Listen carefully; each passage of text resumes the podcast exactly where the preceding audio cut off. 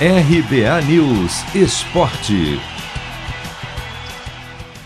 Confrontos diretos entre os líderes esquentam a vigésima rodada do Brasileirão no fim de semana. Destaque para os duelos de domingo, às quatro da tarde, no horário de Brasília.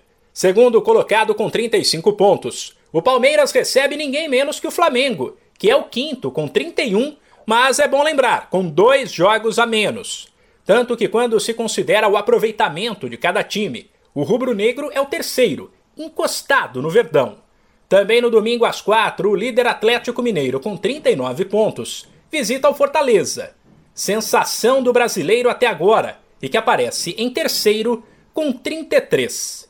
Quem deve se dar bem com esses cruzamentos é o Red Bull Bragantino, quarto colocado com 32 pontos. Ele sabe que Atlético, Palmeiras, Fortaleza e Flamengo vão tirar pontos uns dos outros, enquanto o Massa Bruta tem grandes chances de conseguir um bom resultado já que jogará no sábado às 7 da noite em casa contra a Lanterna Chapecoense. Aliás, a rodada começa e terá mais três partidas no sábado. América e Atlético Paranaense às 4 da tarde, Juventude e Cuiabá às 5 e Santos e Bahia às 9.